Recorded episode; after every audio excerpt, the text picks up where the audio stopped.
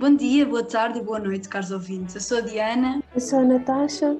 Eu sou o Vitor. Nós somos alunos do curso de LOC na Universidade de Aveiro e pertencemos ao Núcleo. E bem-vindos ao primeiro episódio do nosso podcast Pago-te Fino.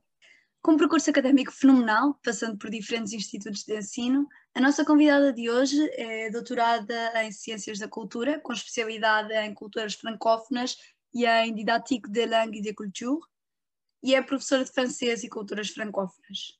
Maria Silva, mais conhecida entre a comunidade académica por Marie, é luso-descendente, tendo nascido em França, onde permaneceu até aos 25 anos, quando lhe surgiu a oportunidade de estagiar na Universidade do Minho, onde trabalha até hoje. Temos o enormíssimo prazer de apresentar esta inspiradora docente, que nos vem falar não só da sua identidade híbrida, como também de algumas das suas áreas de especialização. Boa tarde, Marie, como está? Olá, obrigada a todos e a todas. E eu é que agradeço o vosso convite e o interesse que têm pelo meu trabalho e a minha modesta pessoa. Nós temos uma pergunta muito séria, muito importante, que é um questionamento que constantemente tem sido feito por todos os alunos, que é como é ser a fundadora do fã-clube é, da Celine Dion em Portugal?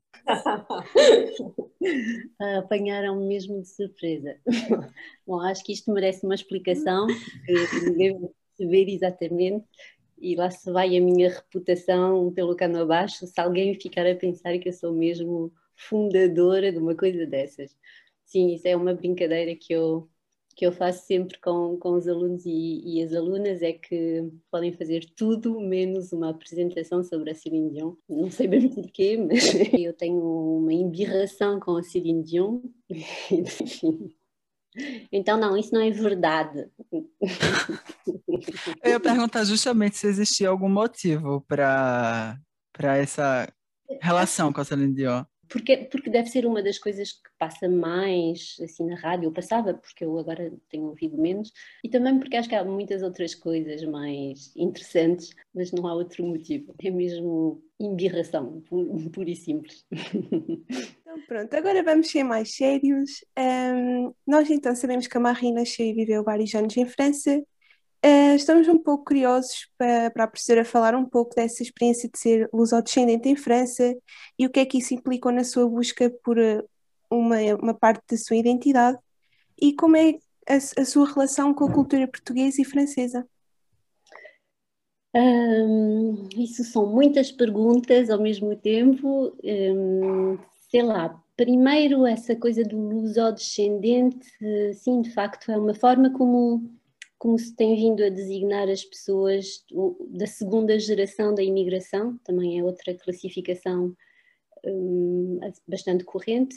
Se bem que eu acho que eh, o termo luso-descendente não, não me parece ter assim colhido tanto como isso em Portugal, mas em França é uma, é uma categoria que se usa bastante. Há muitas associações que se, que se definem assim, de luso-descendentes para luso-descendentes quando na realidade não quer dizer assim grande coisa, é descendente de portugueses, somos todos, não é? Não, não é forçosamente uma, uma categoria que seja muito operacional nesse, nesse sentido.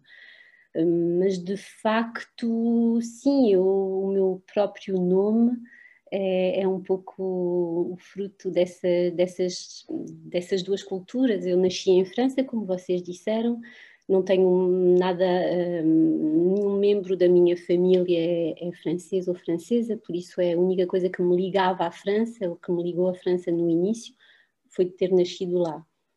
Depois eu sou daquela geração em que eh, em França um, se acreditava muito naquilo que se chamava assimilação, assimilação, que é um, um patamar acima da integração, ou seja, a ideia era que as pessoas que vinham viver em França, de outras origens, se tinham que tornar franceses. E é o que explica também meu, os meus nomes. Eu tenho dois, eh, tenho dupla nacionalidade, por ter nascido em França, era na altura eh, de forma automática francesa, até, eh, quer dizer, depois de ter 18 anos, porque até aí era portuguesa, tinha a nacionalidade dos meus pais, e então chamo-me Maria Manuela Costa Silva, foi assim que eu fui declarada um, no registro civil em, em, Portugal, mas havia muito essa política de tornar franceses os nomes de forma precisamente às pessoas serem assimiladas, ou seja, ser, serem consideradas como francesas. O que é muito problemático, evidentemente, mas então explica que também me chamo Marie Manuel da Silva, porque só fiquei com o nome do meu pai, porque em França na altura era assim que a prática mais comum. E isso hum, já começou por fazer de mim uma potencial esquizofrénica ou bipolar.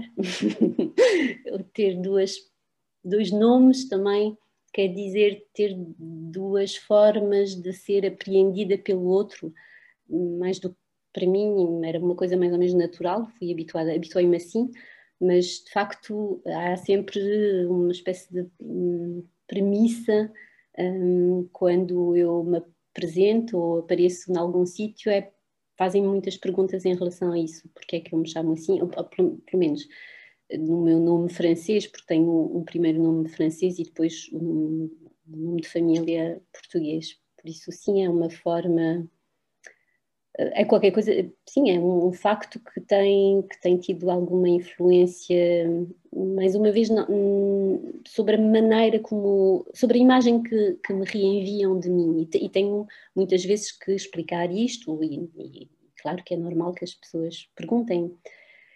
Agora, hum, a minha relação com as duas culturas é, é um pouco. depende muito do contexto. Eu sou um pouco aquele, aquele produto, entre aspas, eh, do que o, o, sociólogo polaco Bauman chama identidade líquida.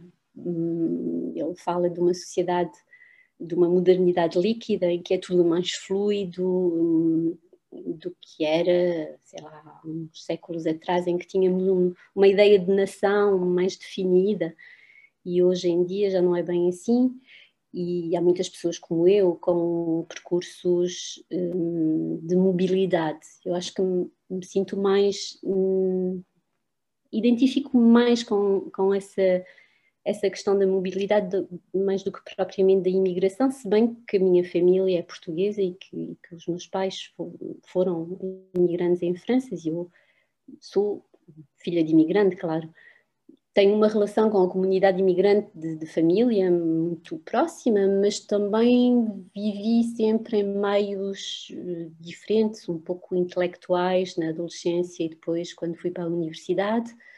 Um, mas tive sempre essas duas, essas duas um, facetas, ou seja, uma família um, de um meio social mais popular, com outro tipo de referências e, e amigos e uma atividade profissional do, de outro contexto. Por isso, sim, é, essa, essa é uma primeira hibridez, uma primeira camada, vamos dizer assim. Depois, quando vivi em França, e vivi em França até aos, até aos 25 anos, considerava-me como francesa, ou mais ou menos, porque estava a viver lá, mas com uma cultura um, não não francesa de família e depois que se foi construindo consoante as coisas foram acontecendo. E então hum, a ideia que eu tinha de mim era eh, que era francesa, mas com origens portuguesas, ligadas à imigração, se bem que mais uma vez eu não, não tinha muito contacto com com associações, por exemplo, não porque não queria, porque os meus pais também não, não os tinham, não fui habituada, não fui muito próxima, mas, mas outros membros da minha família ou amigos tinham essa, essa atividades associativas e etc. Por isso não me era, não era a minha experiência pessoal, mas era uma coisa que eu conhecia, que me era bastante próxima. E depois, quando vim para Portugal, foi depois de. estudei uh, literatura, literatura, letras modernas, e depois fiz uma especialização em ensino do francês para, para estrangeiros, que chamamos Français Langue Étrangère, e no fim do mestrado uh, tinha que fazer um estágio, e então, como falava português, pensei que o mais fácil seria um, experimentar ou tentar a minha sorte num país lusófono. Escrevi em candidaturas espontâneas para Portugal, para os Açores, a Madeira, também para o Brasil, acho que até cheguei a escrever para Angola, Moçambique, Santo Tomé, enfim, tudo o que me parecia um, mais, mais cómodo também por causa dessa questão linguística. E um, fui a uma entrevista na Universidade do Minho, em Braga, onde fiquei, primeiro um ano e depois fui ficando por razões várias. E de facto, quando cheguei, para já porque não falava muito bem, falava português, mas não, não tinha tanta prática, por um lado, não é que agora falo perfeitamente, mas sinto-me muito mais à vontade. E, e porque devia ter, sei lá, hábitos, não sei bem dizer quais, mas as pessoas eh, localizavam-me logo como não sendo de cá, pelo sotaque, provavelmente, mas muitas vezes por outras razões algumas diziam pela postura, maneira de ser, maneira de não sei o quê, enfim. E aí hum, senti-me mais francesa no início do que propriamente portuguesa. Foi um bocado o efeito contrário, porque me remetiam para a minha uh, vida francesa quando, quando estava em França, me remetiam para as minhas origens portuguesas. Por isso, mais uma vez, eu, eu, acho que um, sou uma das, dos casos em que é mais flagrante essa questão da identidade não ser uma coisa fixa e, e, imóvel, mas que se vai desfazendo, refazendo, reconfigurando, desconfigurando-se consoante o meio, o sítio onde se está. Agora, neste momento, não saberia dizer, porque vivo cá há mais tempo do que vivia, ou mais ou menos igual, tenho 51 anos, ou seja, passei metade da minha vida em cada sítio, mas também não é uma questão muito importante para mim, no sentido de não, não me afeta assim tanto, eu não tenho ligação, provavelmente por causa disso, aos sítios. Claro, tenho às pessoas e mas hum, vou-me adaptando onde estou e com o que sou, por isso as coisas vão, vão evoluindo. E de facto é verdade que agora dou aulas de francês e, e, de cultura francesa, por isso é um pouco aquilo que eu represento, e, mas tenho uma certa distância em relação a isso, não, não me sinto. Hum, não, não tenho essa sensibilidade, essa ideia de pátria, o patriotismo é, é um pouco é um, um pouco, não, é, é muito familiar, mas, mas não sou. Hum, há, há, outras pessoas com quem eu converso que acham isso, mas não, não, mas não, não é forçosamente assim, ou seja, tenho mesmo noção que, para além da, da vivência num sítio ou no outro, da, da, da parte mais cultural, também deve, deve ter a ver com uma certa forma de se relacionar com, com os sítios, as culturas, as coisas, não sei. Eu acho que conseguiria viver noutro sítio qualquer e adaptar-me noutro sítio qualquer, hum, sendo que isso está presente em mim, seria sempre mais ou menos hum, a mesma pessoa, mas, mas navegando um pouco entre, entre, entre as duas coisas, que, que que acaba por nem ser bem uma nem outra. Hum, é um bocado estranho, se calhar, explicar isso ou, ou de perceber. Quando em 95 foi estagiar para Portugal, achou toda essa adaptação uh, difícil ou essa mesma hibridez com que se identifica uh, ajudou nesse, nesse aspecto e em todo o processo de mudança? Foi, foi difícil, como é difícil mudar de cidade, mas é mais porque já não conhecia ninguém, não tinha amigos, ou poucos. Por isso foi um pouco um processo. Sim, no início há coisas que me pareciam mesmo pouco familiares, e Braga é uma, é uma cidade um pouco não sei se é, eu só vivi em Braga, mas as pessoas não são assim, não é assim tão fácil, em, por exemplo, ir à casa das pessoas, não é? Eu, eu estava habituada a passar a vida na casa das pessoas que eu conhecia e quando cheguei a Braga, que, que estranhei é que as pessoas se encontravam no café, no restaurante e, e, e demorei antes que as pessoas me convidassem a casa, foi muito longo. Não sei se ainda é assim, se é se, é, se era naquele maio, não, tô, não quero generalizar, mas isso foi uma das coisas que me custou mais, foi entrar em contacto assim de forma mais espontânea, mais livre com as pessoas. Mas depois fui conhecendo, fui me familiarizando e fazendo amigos e as coisas mudaram. Agora, o que isso foi se calhar a parte social a mais estranha para mim depois, e toda a parte administrativa, porque não sabemos onde se faz o quê, aquelas coisas que quando mudamos de país. O que foi fácil, sim, em relação a essa, a essa, a essa premissa híbrida, vamos dizer assim, hum, foi experimentar coisas, por exemplo, o facto de eu falar francês e de, e de ter feito rádio em França permitiu-me trabalhar na Rádio Universitária do Minho, por exemplo, no, no, início, durante fiz um programa de rádio durante muitos anos sobre música francesa, em que não passava a Céline Dion. Já imaginávamos isso.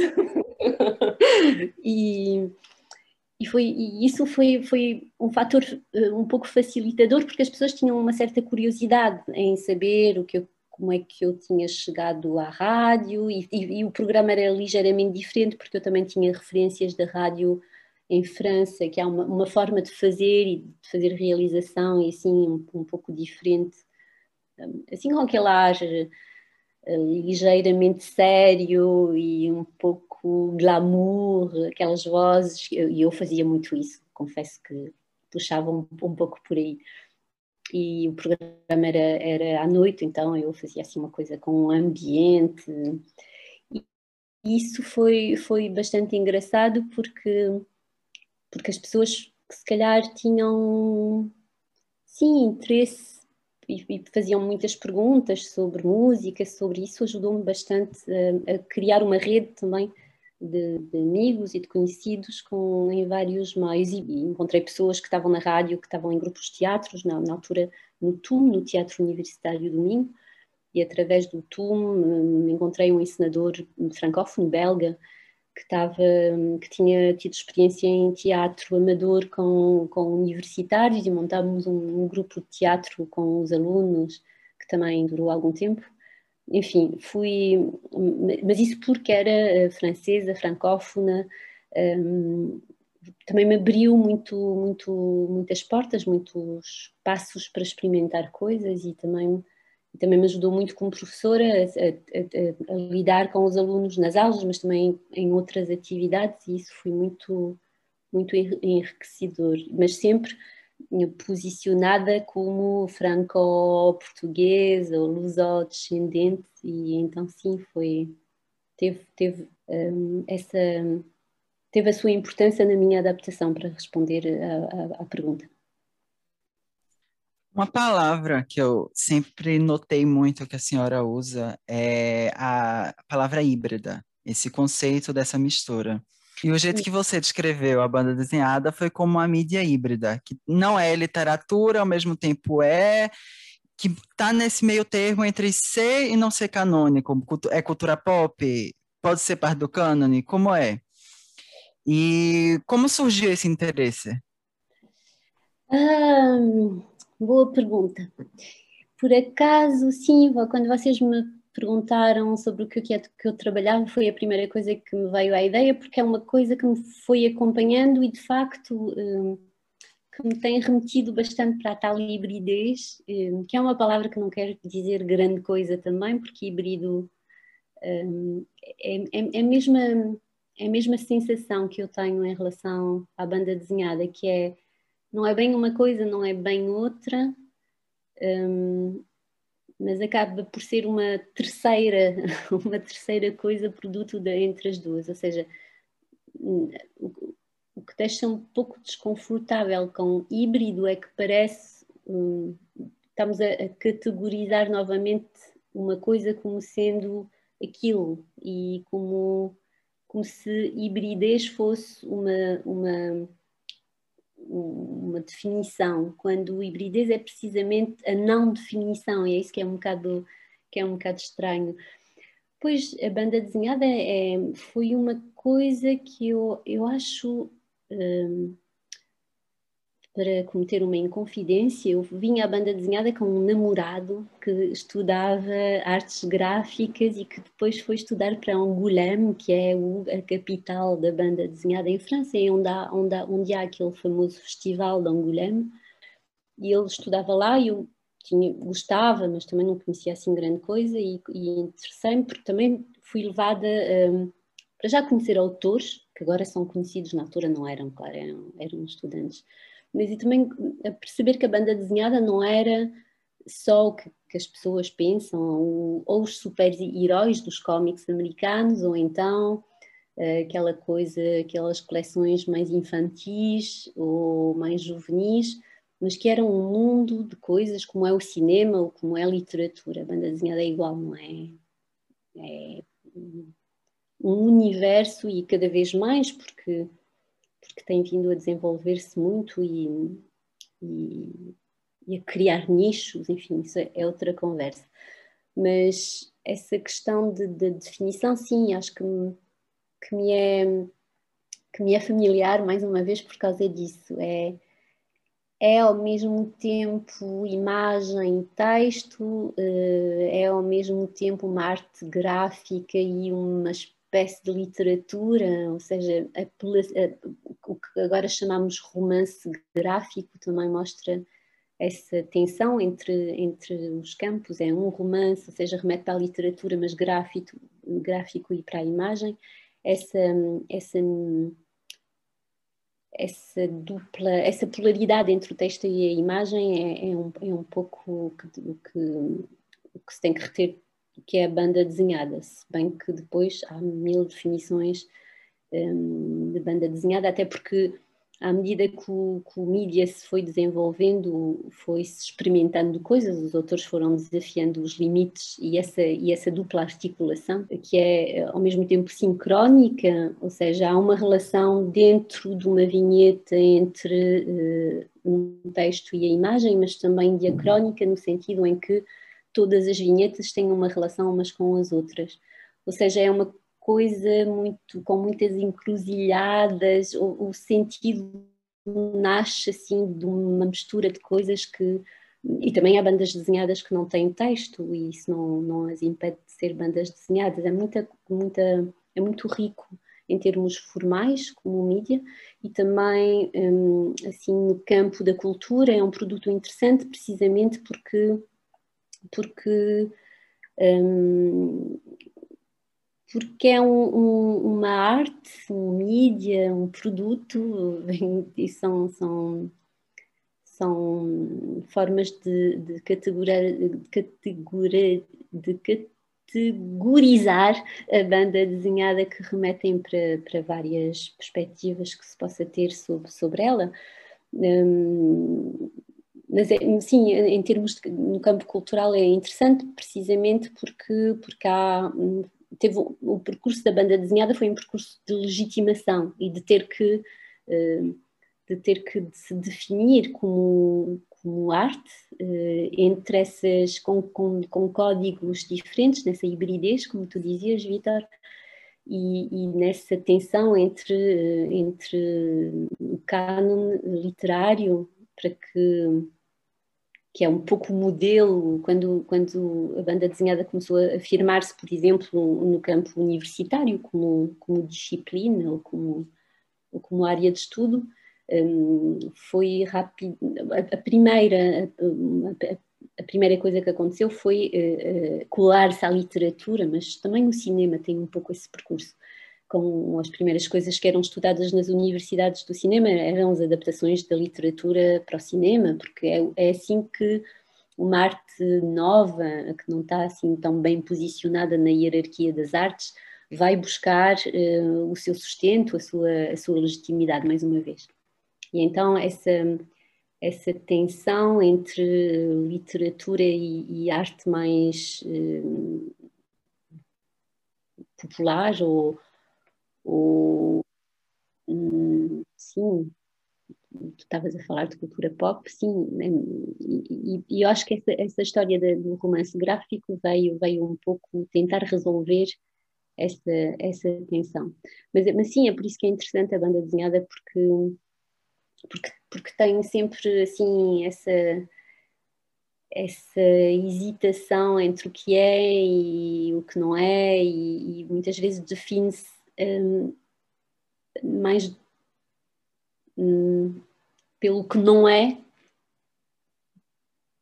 Hum, sim, é mais isso que por exclusão mais do que por definição em si, pelo menos numa, numa primeira abordagem. Não sei se estou a ser muito clara, mas sim. Outra coisa também que eu acho interessante é que na banda desenhada é, é, há toda uma, uma questão da elipse, daquilo que acontece entre as vinhetas e que nós temos que reconstituir, ou seja, um, o que nós vemos um, são desenhos, imagens fixas, não é? Como no cinema em que é um contínuo de imagens, um, mas e a nossa, o nosso, a nossa atividade de leitura é o leitor e a leitora que reconstitui aquilo que não se vê.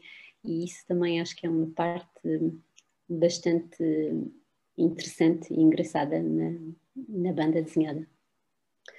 Agora, quando se fala de banda desenhada, quando se estuda banda desenhada, é aquela questão de, para além de, pergunta ser se é uma coisa legítima de se estudar, mas acho que hoje em dia já não, faz, já não se faz muito esse tipo de perguntas, desde que existem ou se afirmaram estudos culturais, sabemos que isso não é uma questão muito muito pertinente, mas, eh, mas de qualquer forma eu acho que ainda há muito quem acha que não é uma coisa muito séria e que, que são quadradinhos e que é uma coisa para miúdos, se bem que a banda desenhada tem toda uma história e tem os seus cânones, as suas obras de culto, um, e há boa e má banda desenhada, mas isso é como todas as artes.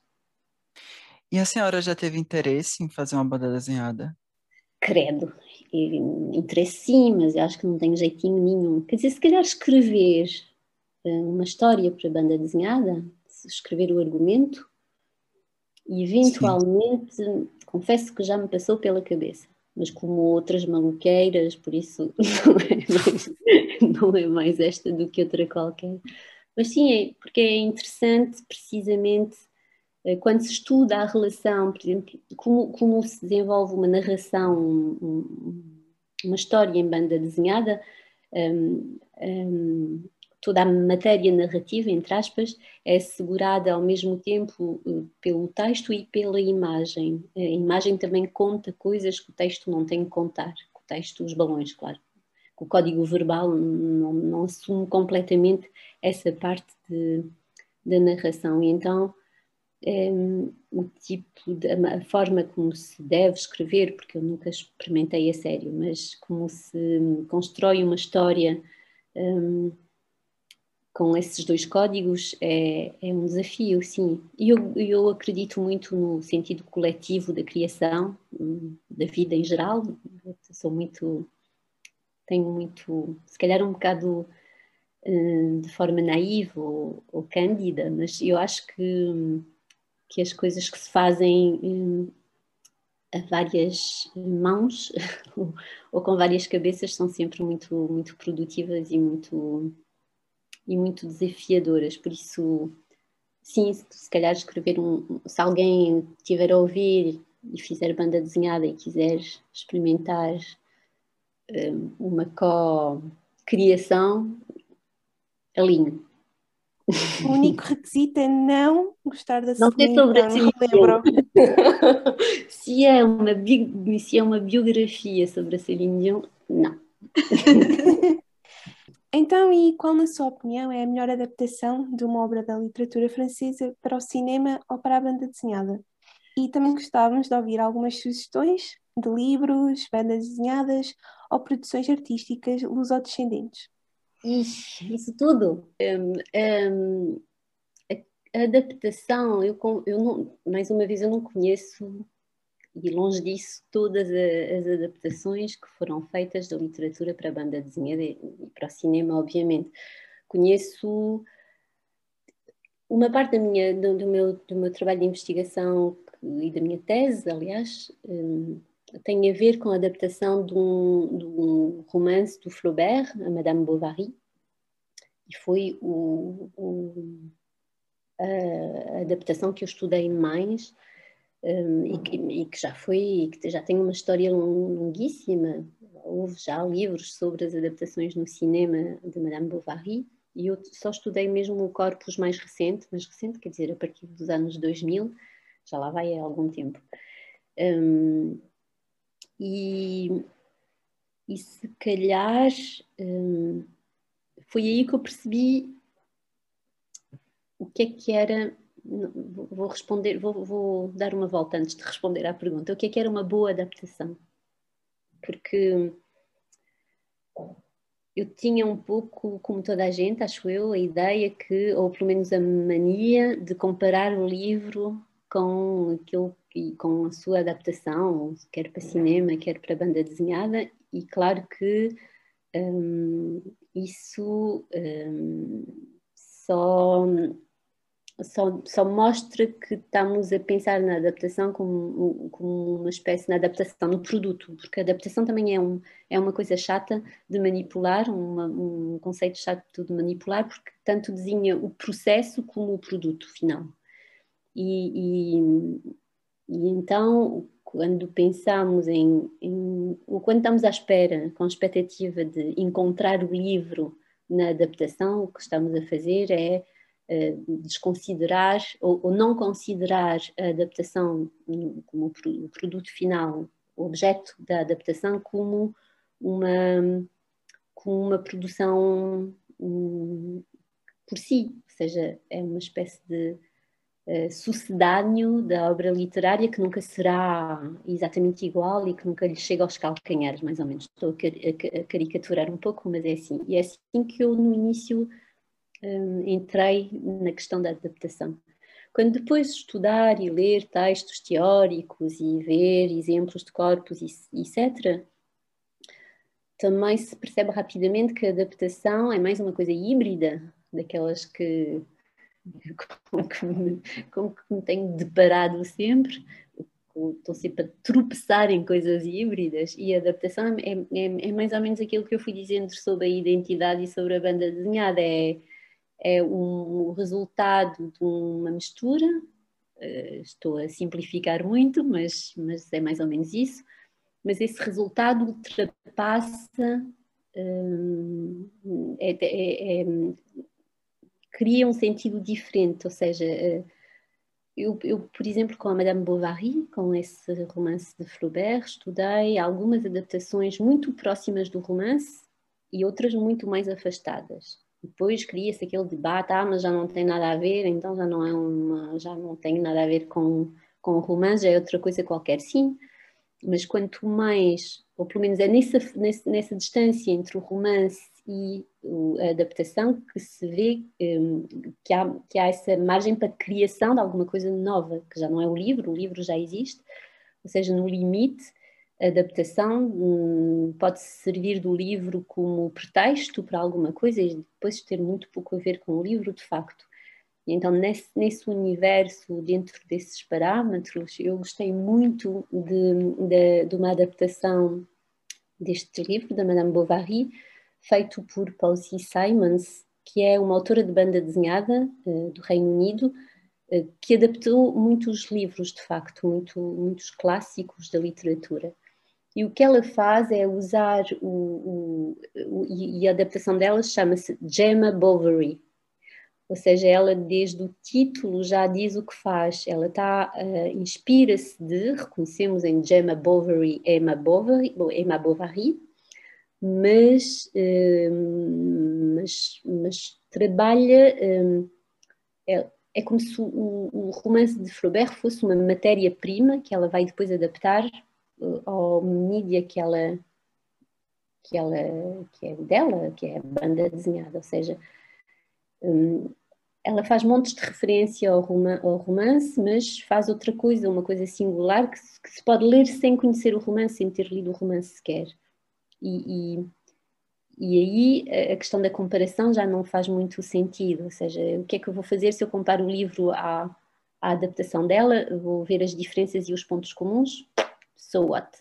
Não me adianta assim muito, não estou a ler o que ela está a fazer, mas estou a tentar reencontrar o romance dentro de outra coisa qualquer. E aí, um, do ponto de vista da comparação, não faz sentido, mas como produto final, como obra independente, autónoma, um, faz muito sentido porque está cheia de referências. Um, um, percebe-se quando se conhece a obra e o autor que ela leu e conhece muito bem Flaubert, a recepção de Flaubert, as cartas de Flaubert, mas também mistura com outras coisas, também conhece muito bem o universo da banda desenhada e faz referências a outras adaptações, enfim, há, há ali uma, uma complexidade de coisas que, que são muito interessantes de se estudar, muito mais do que noutra banda desenhada francesa que se chama Emma Bovary. E curiosamente quando eu estudei essa banda desenhada que achei assim um bocado cretina porque, porque colava completamente o romance e parecia uma daquelas sebentas que, que lemos às vezes os, os resumos sobre os romances que não queremos ler e que estudamos assim, mas em banda desenhada, ou seja, era é, claro que também a edição, o editor de, daquela banda desenhada é uma, é, uma, é uma coleção didática, ou seja, daquelas que se fazem livros em banda desenhada, que é para as criancinhas ao menos terem uma ideia de que é que fala o livro, que eu acho assim um bocado um insulto para a banda desenhada, que é mesmo instrumentalizar a banda desenhada para, um, nessa, nessa ideia precisamente que se tem, que é mais fácil de ler, que, e, que mas, mas, eu percebo, claro, que há uma lógica, é uma lógica um, com que eu não concordo muito, mas, mas que faz sentido, que é legítima. Mas, mas claro que dá um produto final muito menos interessante, porque, porque o objetivo não é fazer, criar qualquer coisa, mas é usar qualquer coisa ao serviço do, do, do romance. E aí hum, nota-se bem a diferença. O que, foi, o que foi interessante, estava eu a dizer, é que eu percebi que também nessa primeira banda desenhada um, a tal que eu não achei tão interessante, um, havia montes de referência ao filme de Chabrol, e aí respondo a uma das perguntas também. Eu acho que tanto o filme de Chabrol, que se chama Madame Bovary, como esta um, Gemma Bovary de Simons, são duas adaptações por razões completamente diferentes do que eu gosto muito e que eu recomendaria em relação a uma adaptação de um clássico da literatura francesa ao cinema ou à banda desenhada que eu acho que é mais ou menos aquilo que vocês me perguntaram. Depois, exemplos de, de, de, bandas desenhadas, há tanta coisa que eu não sei muito bem. Eu, assim, eu, eu gosto imenso de uma, de uma autora um, que, que, faz banda desenhada, mas que cruza um pouco questões da imigração com banda desenhada, que é Marjane Satrapi, que é uma autora, ela não é francesa, eu, quer dizer, ela é francesa agora, mas não é, é de origem iraniana e, e escreveu uma banda desenhada já tem alguns anos que se chama Persepolis e que foi depois, houve um filme de animação que foi feito a partir da banda desenhada. E essa é uma das que eu releio regularmente e de que gosto muito não é uma adaptação, é mesmo banda desenhada. Depois há outros autores, há, há uma, um tipo de banda desenhada que eu gosto também particularmente, que é um, um género, um, um, género dentro da banda desenhada, que é o, a banda desenhada de reportagem. E há um autor, um, vários autores que fazem. Um, são quase é, é outro outro género híbrido que é entre, entre jornalismo e o, o caderno de viagem, ou seja, são em princípio autores que vão com jornalistas a sítios, muitas vezes onde há conflitos, por exemplo, e o, o autor de BD faz um, apontamentos gráficos e depois o jornalista faz as, as, reportagens. E depois quando regressam trabalham esse, esse material e, e, e fazem ficções a partir de eh, da reportagem, que é outra das minhas pancas, que é eu gosto imenso de trabalhar com coisas que, com as ficções como, como formas de, de produzir conhecimentos, ou seja, as histórias que as pessoas contam, vi, vivem nos sítios, são tão elucidativas em termos de conhecermos a história, por exemplo, só que o fazem de uma forma um pouco diferente e dão voz hum, a, a, testemunhos da história, por exemplo, estou a pensar na história, da história particularmente, que não são as vozes oficiais, entre aspas, ou um, as histórias do ponto de vista dos vencedores, mas que mostram um pouco os bastidores da história de uma certa forma, através de histórias pequeninas sobre coisas íntimas, mas que revelam um, que revelam coisas eh, importantíssimas, factos ou que, que os ajudam a explicar. E acho que esse, esse tipo de, de, banda desenhada é, é bastante interessante nessa, nessa perspectiva da produção do conhecimento. E depois há coisas que, que têm mais que eu gosto porque mas mais porque criam um universo eh, particular. Gosto imenso do Enki Bilal, por exemplo, que é um, um, autor de banda desenhada assim um pouco futurista, mas que faz desenhos que são quase quadros muito bonitos, que é alguém que vem, que fez as belas artes e que, que, que pinta também, mas consegue dar assim um cunho particular aos, aos desenhos e, e, em que se passa algum tempo em, sobre cada prancha, porque há pormenores, enfim, é, é, é muito bonito. Depois há os clássicos, gosto imenso de, de, de, uma dupla belga, que é uma referência no, no meio da banda desenhada, que é Squeaton e Peters, que, que, fazem coisas de diferentes ordens, mas que trabalham mais com o lado mais da arquitetura. São, são bandas desenhadas que são estudadas na arquitetura, aliás, porque criam um, cidades um, um, com um grafismo assim muito específico e, e, são muito, acho muito muito ricas também. Por isso podia dar mil, milhões de exemplos porque porque há muita coisa consoante aquilo que se se gosta mais de uma boa história ou mais de um desenho, de um tipo de desenho em particular, hum, há, há mesmo muita coisa, mas recomendaria assim Persepolis, não é uma coisa muito recente, mas e que, que aliás acho que foi traduzido na pela Polvo, mas que eu não sei se se arranja muito facilmente, um, e Squitan e, e Peters, dentro dessa coisas que se conseguem uh, arranjar facilmente. Depois, um livro, um, eu estou a ler uh, uma coisa de uma feminista uh, que eu gosto muito, que se chama Virginie Despentes, que foi traduzida, chama-se Teoria de King Kong, e que eu recomendo.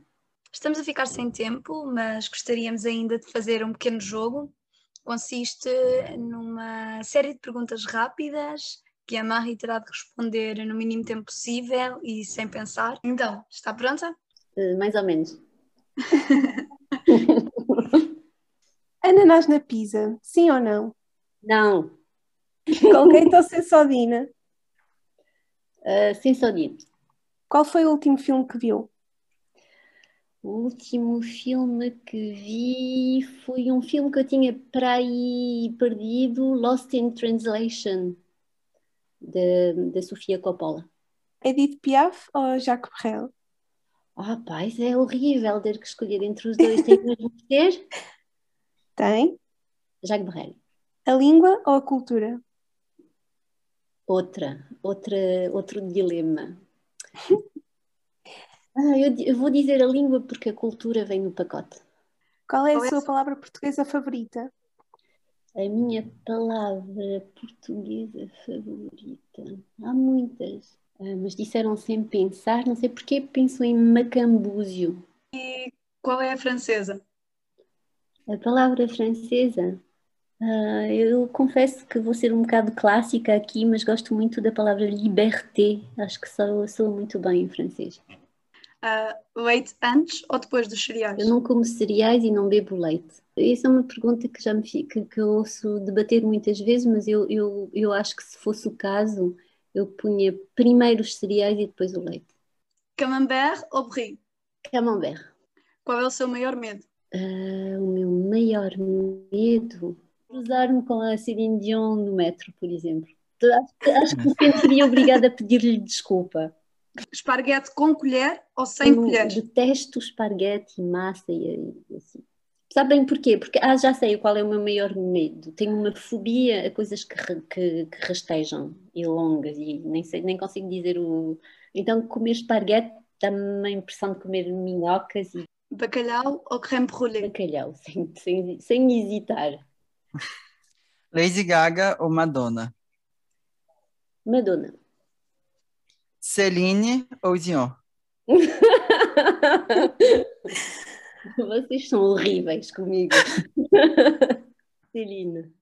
Que pode ser qualquer uma menos ela. O que é que almoçou hoje? O que é que almocei hoje? É, é um bocado vergonhoso que eu almocei pão com queijo. Natasha, Diana ou Vitor? Ah, diria os três? Fino ou imperial? Fino. Eu sou do norte. Assim, damos então por terminado o primeiro episódio deste podcast. Marie, muito obrigada por ter estado presente e nos ter proporcionado esta incrível conversa. E como o próprio nome indica, um dia destes, nós os três pegamos-lhe um fino. Espero que sim, porque como eu disse, eu só disse que sim porque, por causa do fino. Muito obrigada a vocês os três, foi muito bom.